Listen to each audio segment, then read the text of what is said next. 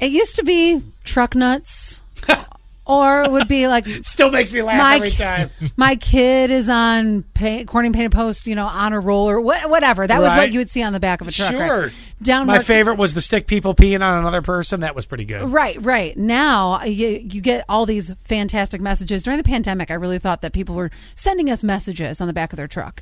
I saw a great one on Market Street the other day. Says, "Stay home if you're sick, come over if you're thick." Dang. 7798. Can you do that again? He's about to eat dinner. 7798 says, My son and I pulled into Walmart the other day, and their sticker on their windshield said, Don't park too close. I'm fat. Wait, P H A T or F A T? F A T. Oh. Okay. And there you go. When you know, you know.